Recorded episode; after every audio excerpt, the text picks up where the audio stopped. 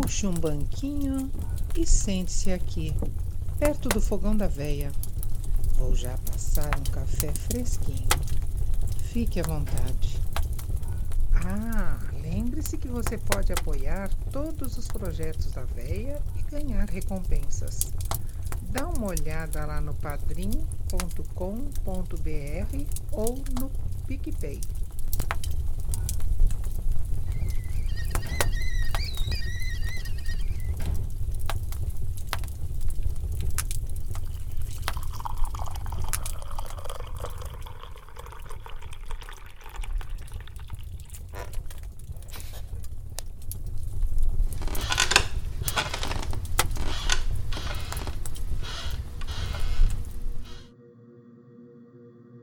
A cidade de Belém é uma cidade que por si só guarda uma relação muito estreita com o sobrenatural. Não são poucas as histórias, as lendas locais, de visagens, de aparições e até mesmo de alguns seres mais antigos, alguns seres que remetem um pouco às lendas indígenas. Nós temos histórias, nós temos lendas locais de lobisomens, nós temos lendas locais de cobras gigantescas que são uma recorrente muito grande no folclore indígena. Nós temos lendas de, algumas, de alguns seres místicos da floresta, como é o caso da Matita Pereira, mesmo inseridos em cenário urbano, mas se fazem presentes até hoje. Temos alguns fantasmas, algumas aparições, algumas visagens muito famosas, como é o caso da Josefina, a moça do táxi, uma história muito conhecida na, por todo mundo de Belém.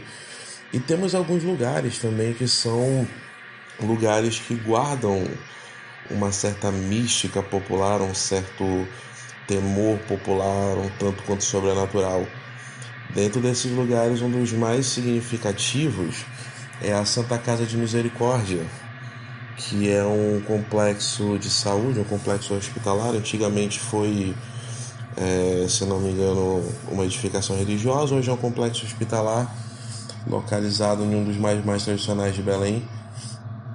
E é um lugar, como todo hospital, né? Como todo, principalmente hospitais mais antigos, é um lugar que tem uma mística muito grande, porque é um lugar que celebra a vida, é um lugar onde, se, onde as pessoas vão para se curar, vão para se tratar, onde muitos partos acontecem, mas como todo hospital também tem uma relação muito estreita com a morte, também tem uma relação muito estreita com o que acontece no pós-vida, com a passagem de outras pessoas para outros planos, para quem crê assim. E essa história que eu tenho para contar se passa justamente nesse lugar, na Santa Casa de Misericórdia de Belém do Pará. Foi, me foi contada por um grande amigo meu, amigo de infância, talvez eu acho que o único amigo de infância que eu tenho até hoje, nos meus trinta anos de vida. E ele estava em tratamento com a mãe dele. A mãe dele estava em tratamento de câncer na Santa Casa de Misericórdia. E ele passava várias noites sozinho com a mãe dele, na... sozinho com que eu falo é sem nenhum outro parente, sem, nem... sem mais ninguém da família, só ele e a mãe dele, é... dentro da... da enfermaria, da ala de leitos da... da Santa Casa de Misericórdia. E lá ele convivia com toda aquela rotina hospitalar, lá ele convivia com toda aquela rotina de pacientes em tratamento. E ao mesmo tempo também ele chegou a conviver com uma rotina de algumas mortes, de algumas pessoas que não resistiram aos seus tratamentos, não resistiram à doença, não é? E ele relata que certa noite ele estava, ele estava com a mãe dele, a mãe dele já estava dormindo, ele não estava ainda adormecido, estava mexendo no celular, fazendo algumas coisas, e a enfermaria não havia mais ninguém, nessa noite não havia mais outro paciente na, na ala de leitos que não fosse a mãe dele. E ele subitamente viu alguém passar pela porta. E a, a porta era uma porta normal, ela tinha uma janela, uma janela pequena retangular de vidro, transparente. E ele viu uma pessoa passar por aquela porta. A princípio ele não identificou, só viu um vulto, mas como por se tratar de um hospital, ele supôs que poderia ser um médico, poderia ser algum paciente, poderia ser qualquer outra pessoa cumprindo aquela rotina hospitalar, não é? Então não deu muita importância a princípio. E pouco depois ele viu a pessoa passar novamente, no sentido oposto. Quando ele viu a pessoa passar novamente, ele conseguiu de relance perceber que era o rosto de uma das pessoas que estava na enfermaria alguns dias antes. Uma, uma mulher que que estava na enfermaria, inclusive estava grávida, não é? Ocupando alguns, algum leito próximo ao leito da mãe dele. E ele reconheceu como sendo ela. E no momento ele estranhou, porque ele se lembra dessa, dessa moça ter saído, dele ter, che- dele ter chegado para visitar a mãe dele alguns dias antes e essa moça não estar mais lá. A mãe não sabia dizer o que tinha acontecido com ela e ele supôs que a moça saiu, teve alta, foi para alguma outra parte do hospital, foi transferida para algum outro setor do hospital. E ele viu ela passando. E depois, novamente, ele viu ela retornando no outro sentido, o sentido original, né? O sentido da primeira vez que ele viu, que ele viu o vulto passando, foi, voltou e depois foi novamente naquele mesmo sentido. E ele observou que ela parou por um minuto, olhou para dentro da, da, da, da ala de leitos onde ele estava olhando com a mãe dele, olhou diretamente para ele, deu um sorriso e depois seguiu. E ele, inclusive, disse que quando ele, ele viu esse sorriso da, da moça, ele retornou de volta o sorriso da, dessa mulher, ele retornou de volta o sorriso, respondeu com um aceno de cabeça e não ligou mais para aquilo. Quando foi durante a manhã, ele comentando com a mãe dele, a mãe dele perguntou, a mãe dele que havia adormecido um pouco antes, perguntou que horas ele foi dormir, perguntou como tinha sido a noite e tal. Ele disse que foi tranquila, que não teve mais ninguém na enfermaria, a não ser essa moça que ele viu passar. E a mãe dele questionou é, de qual moça ele estava falando, de que moça ele estava se referindo, e descreveu aquela moça. A, mo- a mãe dele realmente... É, se lembrou que fazia alguns dias que ela não havia, cerca de três, quatro dias antes, ela havia sido movida da enfermaria, da, da ala de leitos onde a mãe dele estava, e, e a mãe dele não soube mais dessa moça. E é, com o decorrer do dia, é, eles receberam uma visita de uma das enfermeiras do local, e o, esse meu amigo resolveu perguntar para essa enfermeira sobre essa moça que ele tinha visto. Ele não disse que ele tinha visto, mas ele resolveu perguntar para a enfermeira sobre essa moça. E a enfermeira, muito consternada, disse para ele, naquele momento, que no dia em que ela saiu da enfermaria, ela saiu da enfermaria porque o quadro dela havia piorado, e naquele mesmo dia a moça veio a falecer. A moça que na noite anterior ele viu andando pelos corredores e que acenou para ele da porta, havia falecido cerca de três, quatro dias atrás, no dia que ela saiu da enfermaria e a mãe dele a viu pela última vez. É... Essa é só mais uma das histórias que, que, que circulam, que circulam não, que se referem a esse lugar misterioso de Belém, esse lugar que carrega essa aura sobrenatural de Belém, que é a Santa Casa de Misericórdia.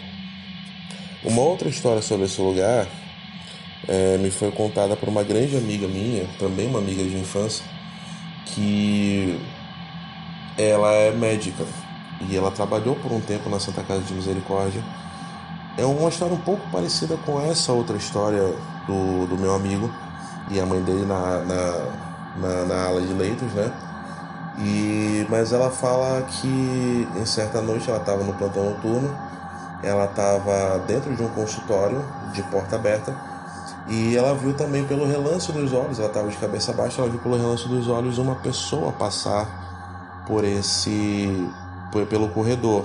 Ela viu pela porta uma pessoa passar pelo corredor, só que ela viu uma pessoa passar correndo. E lá nessa ala de consultórios não é uma ala de, de emergência, não é uma ala que atende pacientes que precisam ser atendidos com uma certa urgência. Então não... Não teria motivo, é meio anormal. Ela disse que ela estranhou porque seria meio anormal a pessoa passar correndo nesse, nesse corredor, ainda mais nessa hora da noite.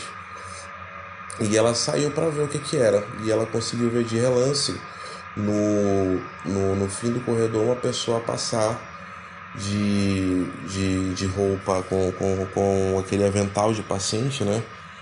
Aquele avental grande de paciente, branco de paciente. E ela viu essa pessoa passar e dobrar à direita. E ela seguiu. Ela, a pessoa passou correndo e ela seguiu essa pessoa para saber do que se tratava, porque, enfim, poderia ser alguém que tivesse perdido, poderia ser alguém que tivesse precisando de ajuda e ela, como médica, tinha o dever de ajudar. e ela seguiu essa pessoa. Quando ela dobrou o corredor, ela pôde ver que era uma mulher, um paciente do sexo feminino, é, de pele negra, né? uma, uma mulher negra, com a cabeça completamente fachada e sem ser possível ver qualquer tipo de cabelo, qualquer nada, e a cabeça completamente fachada e correndo, e ela tentando chamar pela mulher. Ela chamou pela mulher e a mulher não respondeu, a mulher não se virou e não houve nada, até que essa mulher entrou em uma determinada porta já do outro corredor, e no que essa mulher entrou por essa porta, é, minha, minha amiga fala que ela já teve uma sensação meio estranha, porque a porta onde essa mulher entrou era a porta do necrotério. Até então ela não, não pressentiu nada de sobrenatural, mas ela disse que no momento que ela abriu a porta do necrotério, foi como se uma sensação ruim tivesse tomado conta dela. E, e ela seguiu essa mulher até o necrotério, pensando que essa mulher pudesse ser uma paciente perdida. E quando ela entrou na porta do necrotério, quando ela entrou pela porta do necrotério e abriu, não havia ninguém lá. Havia somente as gavetas, havia todos os equipamentos desligados, todas as luzes desligadas. Não estava acontecendo nenhum tipo de autópsia no momento. E não havia ninguém. Na sala inteira do necrotério não havia ninguém. E naquele momento, essa minha colega já é, essa minha amiga já é espírita. Ela sabia exatamente o que ela tinha visto, o, do que se tratava aquela, aquela visão, aquela aparição que ela viu. Ela tentou manter a calma do melhor jeito que ela pôde, mas ainda assim ela ficou com medo. Quando foi... Enfim, passou o plantão dela e durante a manhã ela foi falar com o encarregado do necrotério e ele, ela perguntou se havia dentro, do, dentro dos corpos, dentro dos, dos cadáveres no necrotério guardando identificação, se havia alguma mulher com as características que ela havia visto. E o, o funcionário do necrotério confirmou que havia uma mulher de pele negra que morreu de escalpelamento. Escalpelamento, para quem não sabe, é um fenômeno... É, fenômeno não, não vou dizer fenômeno, mas é uma, uma tragédia anunciada que acontece muito pelos rios da Amazônia, que é o fato de que as embarcações, as pequenas embarcações movidas a motor nos rios da Amazônia, possuem um motor que consiste em um grande eixo comprido que ele gira, né, ele, fica, ele gira as rotações do motor, e esse eixo que gira acaba movimentando as, as pás do barco e movimenta o barco. E em muitas embarcações esse, esse eixo que gira, esse eixo giratório, é completamente desprotegido. E o que a, acaba acontecendo muito pelos rios da Amazônia é que as mulheres de cabelo mais comprido, quando estão viajando de barco pelos rios, e na Amazônia viaja-se muito de barco pelos rios, costumamos dizer que a estrada, a grande estrada do ribeirinho amazônico é o rio. É, essas mulheres de cabelo mais comprido acabam tendo seus cabelos enganchados pelo eixo do motor, e aquele eixo do motor em rotação muito forte acaba arrancando cabelo, acaba arrancando couro cabeludo, acaba arrancando pele da cabeça, e é um fenômeno terrível, é uma verdadeira tragédia popular que acontece na Amazônia, e que há inclusive muitos movimentos para... muitos movimentos, muitas O N Gs, o trabalho de muita gente para tentar acabar, né? Acabar com, acabar com esses acidentes. E, mas ainda assim é uma prática muito corriqueira, é, uma, é um acontecimento muito corriqueiro, infelizmente. E essa mulher que estava lá no necrotério tinha sido vítima de escalpelamento e estava sendo tratada, mas sofreu uma infecção generalizada, uma sepse, e não conseguiu resistir e acabou falecendo, e estava aguardando, o corpo estava no necrotério porque não havia sido identificado ainda. E foi esse corpo, o corpo dessa mulher, que a minha amiga médica viu circulando, correndo pelos corredores da Santa Casa. Enfim, são esses dois casos que eu queria contar, são esses dois casos sobre esse lugar é, aterrorizante de Belém para muitas pessoas. É um lugar que, eu confesso, já estive algumas vezes, não tive uma sensação muito boa em estar lá. Eu sou uma pessoa um pouquinho mais cética, eu não sou uma pessoa que acredita piamente no sobrenatural, apesar de escrever sobre isso, apesar de conviver muito com, com relatos desse tipo. Eu não sou um grande, uma pessoa que acredita com tanta força assim no sobrenatural, mas é um dos lugares de Belém que eu tenho uma sensação bastante ruim toda vez que eu vou. Não, não, não me causa conforto estar naquele lugar. Enfim, gente, essa é a história que eu queria dividir com vocês. Para quem não me conhece, eu sou Ramon Vieira Gomes. Eu tenho um perfil no Twitter em que eu divulgo casos de terror. Divulgo não, escrevo contos de terror, contos autorais da, da minha própria autoria, que eu frequentemente escrevo e publico lá. Quem quiser me seguir, arroba Ramon V Gomes, Ramon com N, V Gomes no Twitter, tudo junto. É, no meu perfil fixado tem tudo que eu já escrevi até hoje. E muito obrigado por participar aqui do... Muito obrigado pela essa chance que a Véa dos Caldas abriu para mim. E valeu. Obrigada por nos ouvir. Logo, logo tem mais. Até a próxima e bons sonhos.